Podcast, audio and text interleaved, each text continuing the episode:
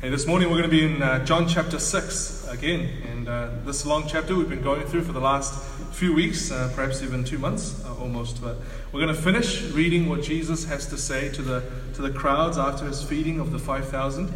We'll be in verse 35 of John chapter 6.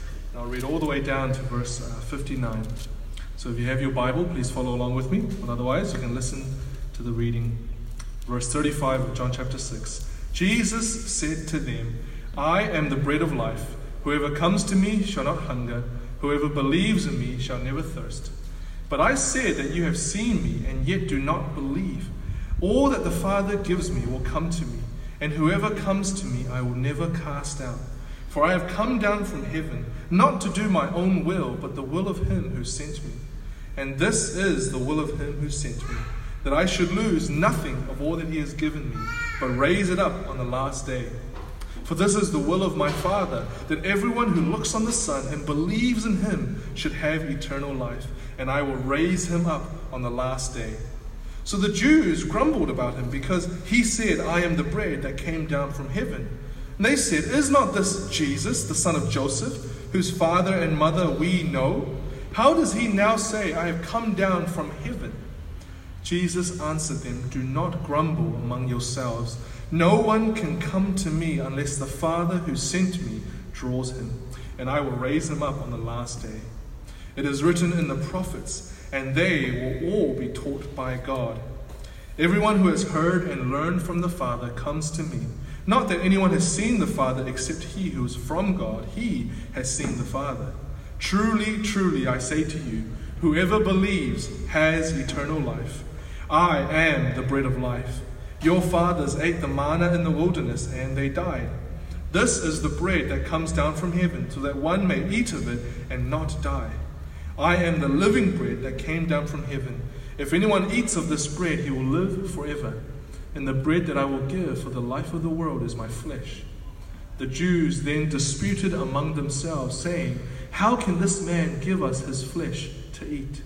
So Jesus said to them, Truly, truly, I say to you, unless you eat the flesh of the Son of Man and drink his blood, you have no life in you. Whoever feeds on my flesh and drinks my blood has eternal life, and I will raise him up on the last day. For my flesh is true food, and my blood is true drink. Whoever feeds on my flesh and drinks my blood abides in me, and I in him. As the living Father sent me, and I live because of the Father, so whoever feeds on me, he also will live because of me. This is the bread that came down from heaven, not like the bread the fathers ate and died. Whoever feeds on this bread will live forever.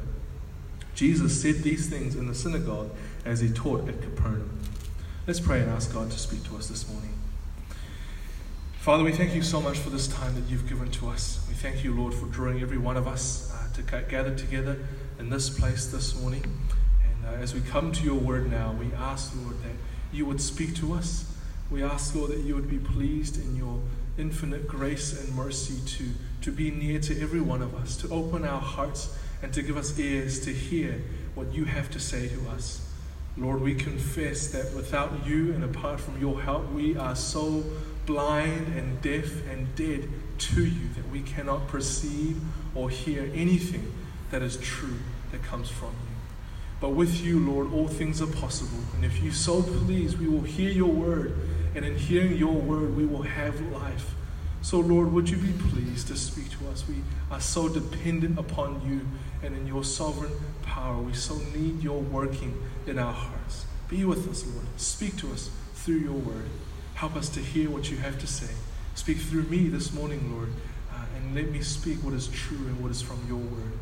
So we pray, Lord, that you would be with us. In Jesus' name, amen.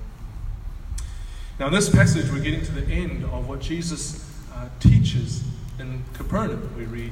And he's teaching the crowds who have followed after him after he feeds the 5,000. And if you're wondering what is the main point that Jesus is trying to get across, to these people, you can refer to verse 35, which we started reading this morning. It's really the, the main point that Jesus is trying to make there. You can imagine the scene. He's there talking to thousands and thousands of people. Jesus looks at them and says, I am the bread of life. Whoever eats this bread, whoever comes to me, will never hunger. Whoever believes in me shall never thirst. That's really the main point of what Jesus is trying to say. And even in the feeding of 5,000 people, miraculously providing bread and fish, all of that was to point forwards to Him being the true spiritual bread that gives eternal life. That's what we considered uh, last time we looked at John chapter 6. But now we get to this passage, and Jesus immediately, from verse 36 onwards, starts talking about something that is really quite a mystery to all of us. Because Jesus is not naive. He doesn't, he doesn't you know, misunderstand. He knows very well that within that crowd, there are multitudes who do not believe what he has to say. And even today, we know for a fact that billions of people, if they hear Jesus saying, I am the bread of life, everyone must come to me for eternal life, they hear that and they do not believe.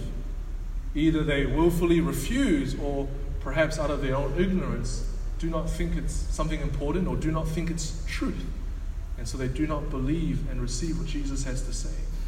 And Jesus is not naive, he certainly knows this. In fact, at the end of chapter 6, we read that many of his disciples, perhaps everybody except the 12 closest to him, left him and went away from him. Jesus is not naive.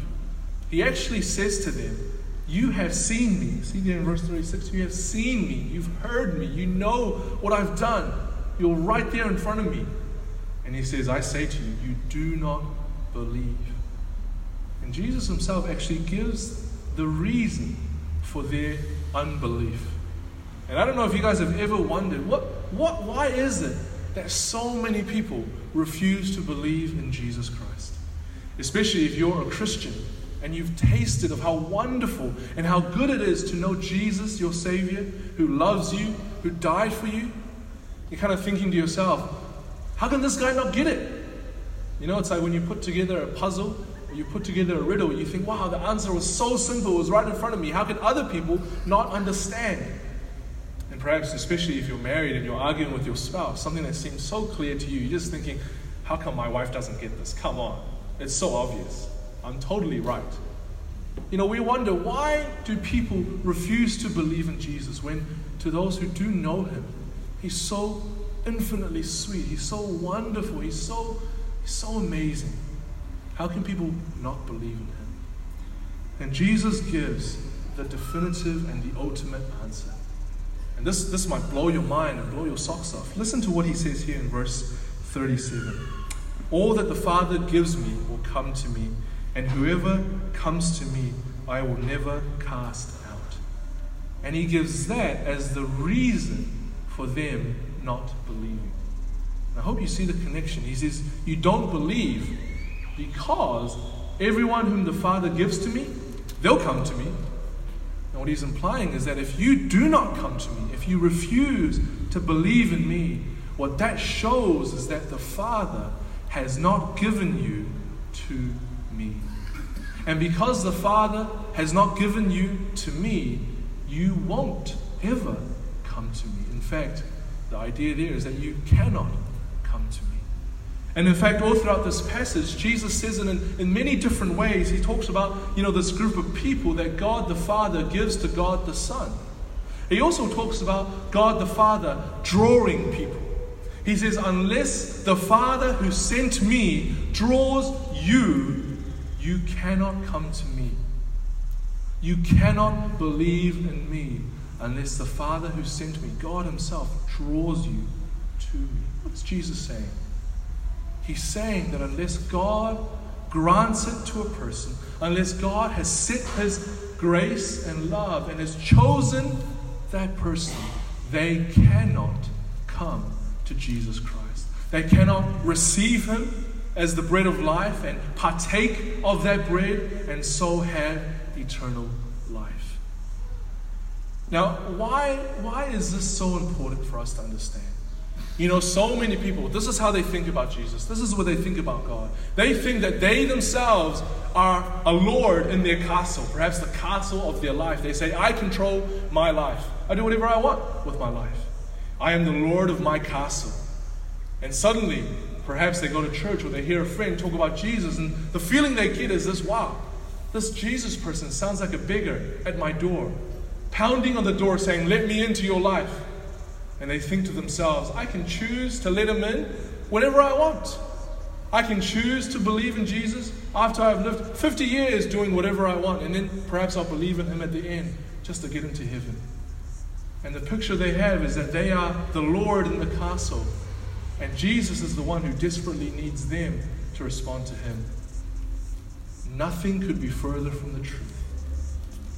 This passage, the picture that it gives to us, is the very opposite. You know, we are the beggars. Every single human being is so lost, so dead in their separation from God. They don't even know that they are perishing for want of bread. They are that beggar who has been hungry for so long, they don't even feel their hunger anymore. They're numb to it. And they are on the brink of eternal death, and they do not even know it. That is what every human being is like that beggar on the street. And do you know what God is like? Do you know what Jesus is like? He is the King who gives out bread out of pity and compassion for beggars like us. And if the King should pass by and we continue to insult him and to spit on him, who could blame the King for refusing to grant his mercy? You see, the picture that is painted here is that every human being is so utterly dependent on God and His sovereign grace and His power and mercy and love, not the other way around. God is not waiting at the door for us to open to Him. We are the ones who need to go to Him and fall at His feet, crying out for mercy, asking Him for grace, begging Him for bread. We are the ones who are needy. See, the picture here is we are so lost unless God does something, we cannot even come to Jesus and recognize that we need Him. So many billions in this world are so blind to the state of their spiritual life, their spiritual death and decay. They don't even know that they need help, that they need a Savior, that they need God to save them and rescue them from the death that they are plunging towards. And so Jesus gives them this picture to the crowds. Jesus is not a Savior who has failed to save his people. God is not a God who has failed to rescue those whom he meant to rescue.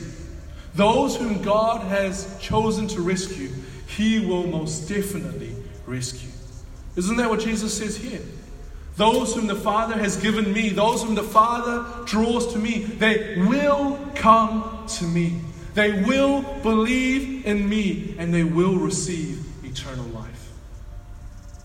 And when we consider this, I mean, one of the, the most natural questions that rises up within, especially if, you if you have any sense of the truth of what Jesus said, you will be asking this question Well, how do we know that I am one of those people? How can I know that, that I, or perhaps my family or my friends, are one of those whom God has drawn to Jesus? I mean, when we, when we think about what Jesus says here, if you're one of His people, think of the security that is there, the way that Jesus speaks about it. Those whom God the Father has given me, they will come to me and repeated three times, I will raise them up. They will have eternal life. They will never hunger.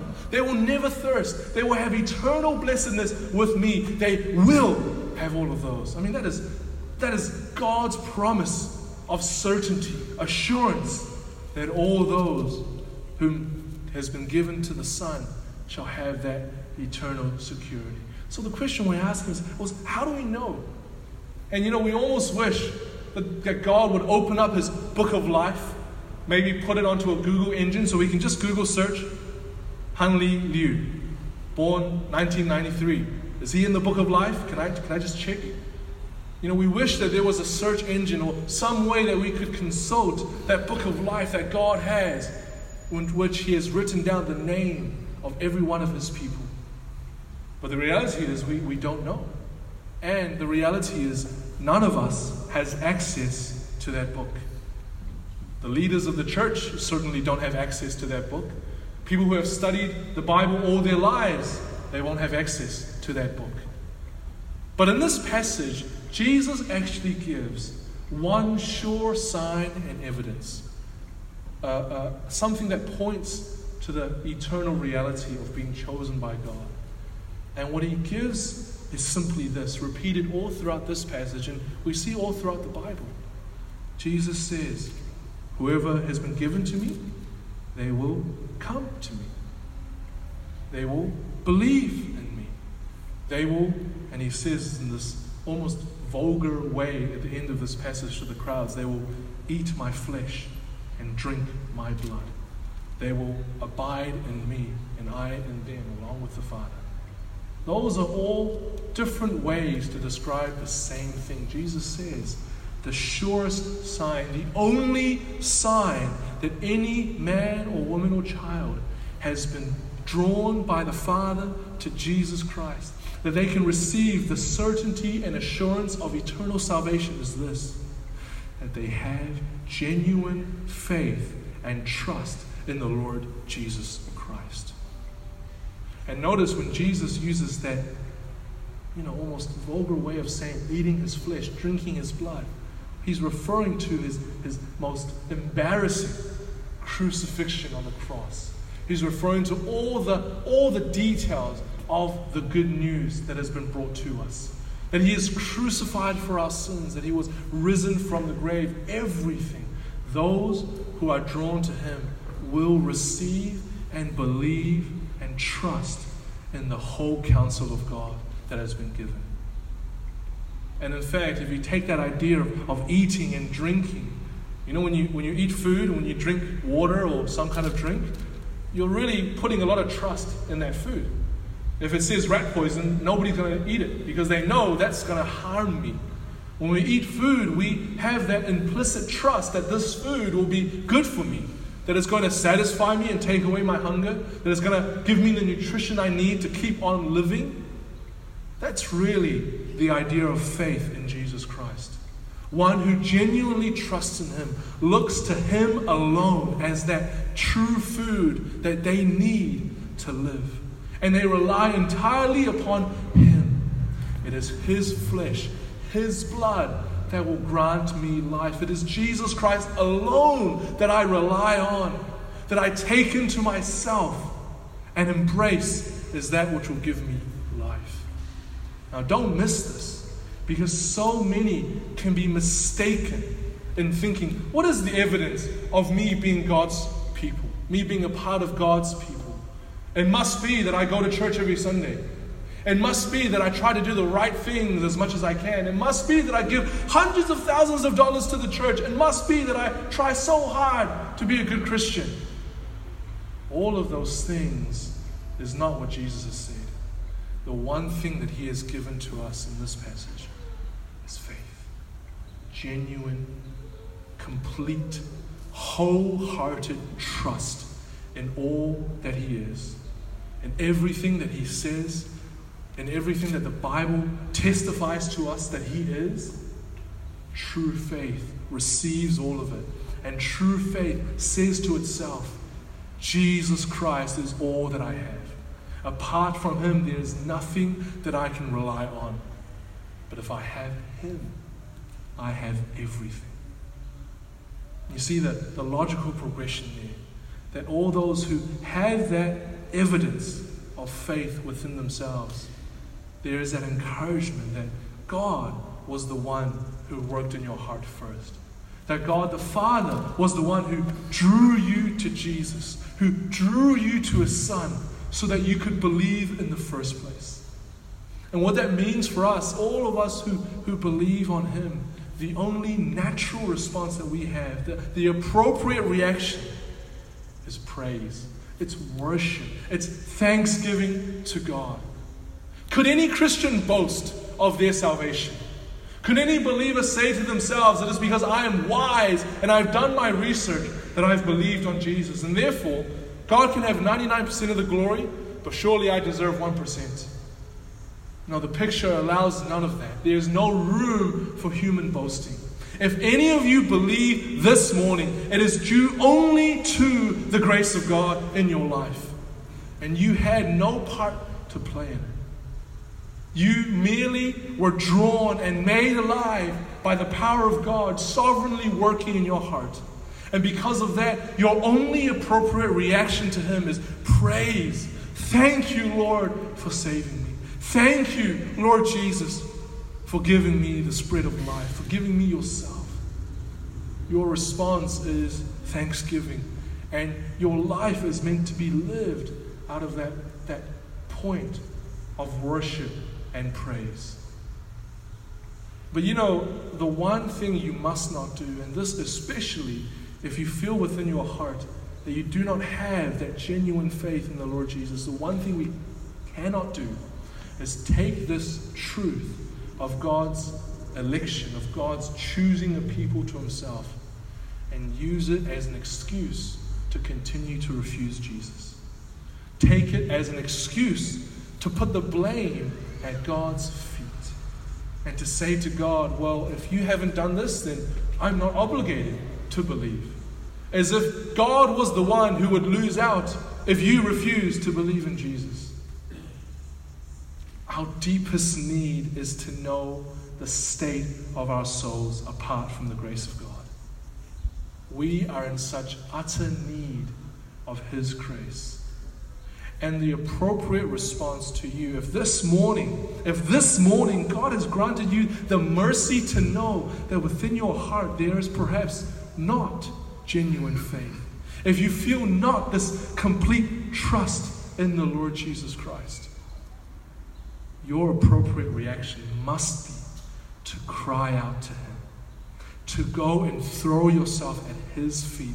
Ask Him for mercy. You are a beggar, minutes away from dying of starvation. And the king is walking down your street. Cry out to him for bread. Ask him for mercy. Go to him for grace. You must do that. It is your only hope. And the wonderful assurances that you have of approaching the King is that all throughout His Word we see the testimony that He is a good King. He is filled with love and compassion and mercy for His enemies, for those who have rejected Him. You go to Him. You trust in what He has revealed to us that He is a good King who is willing to forgive your lifetime of rebellion and grant you eternal blessing through the death and the resurrection of his own Son, you go to him and you ask him for mercy. That is the only thing you can do if you feel within your heart that there is no trust in the Lord Jesus Christ. If you feel that you have not tasted of that bread of life, you must go to him. You must go to him. Let's pray now. Father, we thank you so much for this passage. Lord, we, we recognize that the picture that is given to us is that humanity is not in the center. We're not in a high and mighty place. We are those beggars who desperately need your help. We are those beggars who desperately need your grace. And Father, we are so thankful that you are a God of infinite love, infinite compassion, infinite mercy. That even though we, as a, as a human a race, have rejected you, you have seen fit, Lord, to give life and to grant mercy to those whom you have chosen to yourself. We thank you for the wonderful encouragement and assurance that all who have genuine faith in you can be encouraged that that work was started and begun by you. And those who continue to trust in the Lord Jesus can be assured that they will be raised on that final day to be with you in eternal blessed fellowship. Oh Lord, we pray that you would put in our hearts a heart of thanksgiving, a heart of praise for your wonderful work of grace. Help all of us, Lord, who genuinely know you, to live out of that place of thanksgiving and glad worship. Let all of our lives be lived out of that place of praise. And for those of us who do not know you, Lord, would you be merciful to them? Would you be pleased in your infinite love to open their heart to you and to help them to know you so that they might have life through faith in the name of the Lord Jesus Christ. Lord, we pray all of these things in his name.